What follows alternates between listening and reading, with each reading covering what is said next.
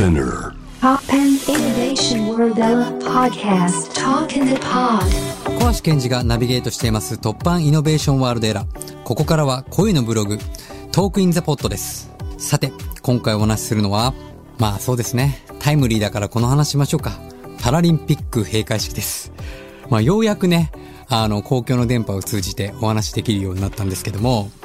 本当に多くの人たちが関わってるので、あんまりこう、ちょっと内情みたいなものは、こう、赤裸々にはお伝えできないんですけども、まあ話せる範囲で、今日お話ししてみたいなと思います。まあ、あの、ここの部分はちょっと公になってるんでいいかなと思ったんですけど、まあ、実際僕ね、あのね、声かかったのは、この番組にも出ていただいた、あの、ゆるスポの沢田さんから、実はお声掛けをいただきまして。そう。で、やっぱり沢田さんから最初声かけていただいたときに、まあ、やっぱ沢田さんってね、本当にこうマイノリティデザインとか、本当に共生社会の実現へ向けて、本当にこう尽力をしてる人で、まあ本当に普段から僕もすごくインスピレーション、影響を受けてた人なんで、すごく嬉しかったんですけど、まあこういうね、ご時世の中でやっぱりこうオリンピック、パラリンピック、まあ当時特にいろいろ言われてた時でもあったので、僕自身も本当にね、すぐこう、二つ返事でやりますっていう感じではなかったんですけど、でも感覚としてはすごく、実はすごく鳥肌が立ったんですよね。あ、なんかこれやる意味あんのかもって。で、僕自身、まあ、過去、ドントストップって映画で、車椅子の男性とね、旅していく映画をドキュメンタリーで撮ったりとか、まあ、身内にも結構障害者の方がいたりとか、友達にもいたりとか、まあ、僕の生活の中にもそういう環境があったので、まあなんか世の中的にこうダイバーシティとか共生社会ってすごく言葉では言われているけど、でもまだ接してない人たちからすると、どう接していいんだろうとか、なんかそれを無理やり何かこう押し付けでやるっていうのも違うよなっていうふうに思っていたので、まあもう僕が普段日常で見ている世界って割と本当にあの、一緒にいるとフラットなんですよね。で、僕らの周りの友達とかも、本当になんだろう、こう、ただ、障害という違いがあるだけで、足りない部分は補い、お互いに支え合えばいいし、でもなんか知ってくと人間性としては、逆になんだろう、僕らよりもめちゃくちゃ、障害持ってる人たちがピュアで情熱的だったりとかして、逆に心打たれるみたいなことがやっぱ大きくて、そういう意味ではすごくこう、バランスが取れていて、なんか学ぶべき部分がいっぱいあるなって思ってたので、なんか僕が普段見ているこのフラットな世界を、特に若者という次世代、次の世代を通じて、それが当たり前なんだっていう世界を、なんか少しでも垣間見せられたらなと思って、まあやるっていう決心をしたんですよね。でも、まあ実際にね、こう、やるとなった時に、まあとはいえ、まあこのオリンピック・パラリンピックって、1960年代に来て以来、日本に来てないんですよ。だから、いわゆるまあ、僕ら周りで、まあ、活躍してるクリエイターも、これだけのあの国立で、あの、式典っていうのを誰も経験したことがない。もちろん僕もですけど、スターアイランドとかウルトラみたいのをやってきたけども、あの中の環境で、イベントをやるってやったことがないんで、全員がチャレンジだったんですよね。で、ましてやそこに、今回は公募キャストっていうね、あの、一般公募できたキャスト、まあ、いわゆるプロアマも含めた、たくさんの人が交わったり、そこには障害の有無含めて、いろんな多様な人たち、で、今回のコンセプトがハーモニアスカコフォニーっていうね、調和する不協和音ってなんやねんって感じですけど、まあまさにもうその集まっている姿がそのままが不協和音なんですよ。これどうやって調和するみたいな。で、そこにトップクリエイターの人たちも、まあありがたいことに、まあ集まってくれたんですけども、それこそこうトップクリエイターが集まるとみんな主張もすごいし、やっぱこうじゃないか、ああじゃないかっていうのもあるんですけど、時間とか予算とかもう本当にあと競技があるので、僕らも会場で全然練習ができなかったりとか、本当にあらゆるものが限られている環境だったので、なんていうんですかね、僕は一応そのショーディレクターっていう名前はありますけど、じゃあ僕が全部こうやりたいことを押し付けてできるかって言ったらそんな簡単に物事はうまくいかないんですよ。だから僕がこの引き受けるっていう風に決めた時にね、すべてのあらゆる出来事の流れをもう受け入れるっていう。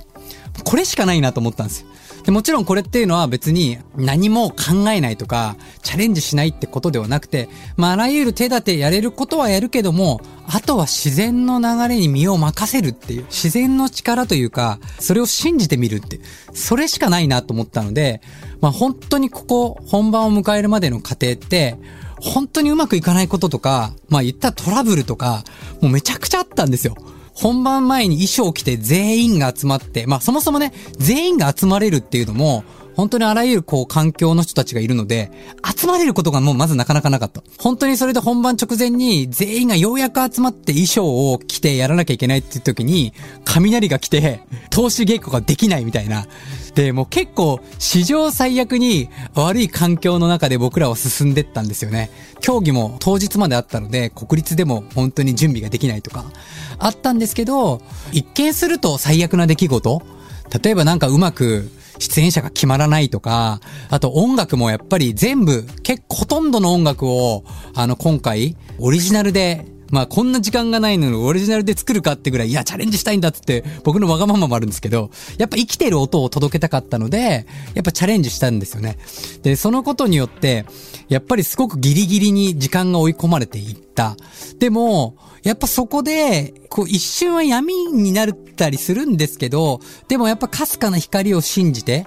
っていうのはね、なんかなんで僕はそういう風に思ったかっていうと、これパラリンピアンの選手とか、普段障害を持ってる人たちも含めて、そうなんですよね。特にこのコロナ禍において、パラリンピックをやっていく中で、選手たちっていうのが一番、まあ、苦しかったというかね。どうなんだろうこれ、続けられんのかな続けられないのかな中止になっちゃうのかなって思いながらも、でも日々毎日トレーニングをしていかなきゃいけないわけで。で、そんな中でやってた思いをね、こう想像すると僕らなんかがね、折れてちゃいけないなって思いながらあったので、まあ、とにかくあらゆる、こう、流れを受け入れる。で、そこには、まあ、様々な人がした、言ったアイデアとか、あと、やっぱりこう、思ってたようにできなかったことによって、まあ、生まれた出会いとか、まるで僕が10年前に撮った映画ドントストップのようなことが、やっぱりこの数ヶ月の中で繰り広げられて、でもね、これ不思議なんですけど、その瞬間はね、一瞬はやっぱり人間なんで僕も、思う通りにいかなかった時とか、結構愕然としたりとか、やっぱ決断をすごく迫られたので、あ、これで良かったのかなって一晩考えた時に、あ、やっぱもっとあっちにした方が良かったんじゃないかなと思うけども、ことすでに遅しみたいな、っていうのがいっぱいあったんですよ。でも、結果ね、結果論なんですけど、その流れをこう受け入れて自分の中で受け入れるって決めて進んでったら、後から振り返るとね、すべてがなるようになってるんですよね。あ、こっちで正解だったじゃん。どれも正解だったじゃんっていう風に思えたんですよ。いろいろね、この演出っていうのも、この演出どうやって考えたんですか？ってあるんですよ。もちろん僕らとしても糸を入れた演出もあるんですけど、やっぱこう苦肉の策でできてったみたいなものも正直あるんですよ。どれとは言えないんですけど。でも、それも結果論、すごい高評価をいただいたりとかしたりもしてるので、まあなんていうんですかね、人間ができることってもちろんたくさんあるんですけど、でも、人間がこう人知を尽くして努力した後は、あとは天命に任せるっていう時も、僕は人生において必要なんじゃないかなって。そうするとね、自然の流れっていうのが、良い方向に運んでくれるってことがあるんじゃないのかなっていうのは、本当に今回の式典を通じて、まあ、改めて勉強になりました。そしてね、僕が本当に感動したのは、あの、障害を持ってる人たちの、まあ、能力というか、まあ、努力とかエネルギーとか、あと、ピュアさもうこのキラキラしたピュアさをとにかく出したいと思ったし、あと本当に一人一人がね、素晴らしいんですよ。もう本当に全員紹介しきれないんですけど、あの、ショーの中では紹介しきれないんですけど、ぜひね、調べてね、一人一人結構ウェブ持ってたりとかするんで、もう歌とか、踊りとか、表現力とか、本当にすごいんで、僕はね、こういう人たちが当たり前に、もうメジャーな番組で音楽だったりショーで出るような時代に、絶対なってほしいっていう。障害者のバンドってくくるんじゃなくて、当たり前にみんなの中に普通に入ってるような世界になってほしいなって、すごく思いました。そして本番を迎える直前ね、いろんなあの試練を与えてくれるんですけど、一番最後にあの与えた試練は、あのおテント様ですよ。もう前日の天気予報。なんと降水確率70%雨。これどうしますか？普通ひっくり返んないんですよね。さすがに僕も結構今までいろいろね、あの、屋外イベントやってきて、まあいろいろね、こう神社とかで、拝みに行ったりとかしながらも、結構割とこう天気には恵まれてきた方ですけど、70%雨で、前日土砂降りですよ。てか朝まで、当日の朝まで土砂降りですよ。さすがにこれはひっくり返んないかなと思ったんで、僕はその時に決めたのは、天気予報を見て一喜一憂するのやめようと思って。もう、すべてのあらゆるものを受け入れるって決めて、もう天気予報を見ないって決めたんですよ。もう雨が降ってようが、それはそれのストーリーがあると思って、見ないって決めたんですよ。そしたら、まさかのリハ中から日差しが差してきまして、なんとついに本番、晴れちゃったんですよ。これはね、驚きました。でもこれは、きっと、僕ら式典を作ってる人ってことではなくて、日本にとって、まあいろいろね、あったけど、このコロナ禍も含めて、いろいろ分断も含めて、いろんなこともあったけど、まあ最後は人生起きてりゃいろいろあるけども、最後は生きてれば、こう日差しが差してくるというかね、いうことの、なんかメッセージなのかなと。そして、最後のね、曲がこの What the Wonderful World っていう曲なんですけど、これ What the Wonderful World っていう、こうタイトルだけ見るとすごい世界みたいな、なんですけど、実は歌詞をね、聞くと、目の前にある日常の本当に美しさ、自然だったりとか、鳥が鳴いてるとか、空が青くて雲が流れてるとか、本当に今目の前にある日常の美しさに気づいて、素晴らしい世界っていう風に気づくってことなんだなっていう、そういう歌なんですよね。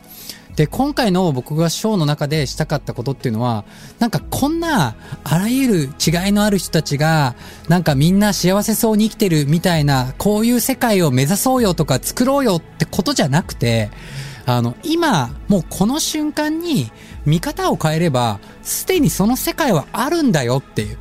それをなんか伝えたかったんですよ。で、各々がそれに気づいて、あとは自分たちの解釈でやるっていう。なんで、やっぱりその、この What the Wonderful World っていうのは、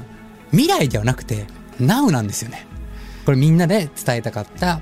What the Wonderful World を、じゃあその最後の締めくくりに、パラの時は、えっ、ー、と、いろんな人たちと一緒にセッションして歌ったんですけど、じゃあ今回オリジナルで聴いてもらいたいと思います。ルイ・アームストロングで What a Wonderful World です。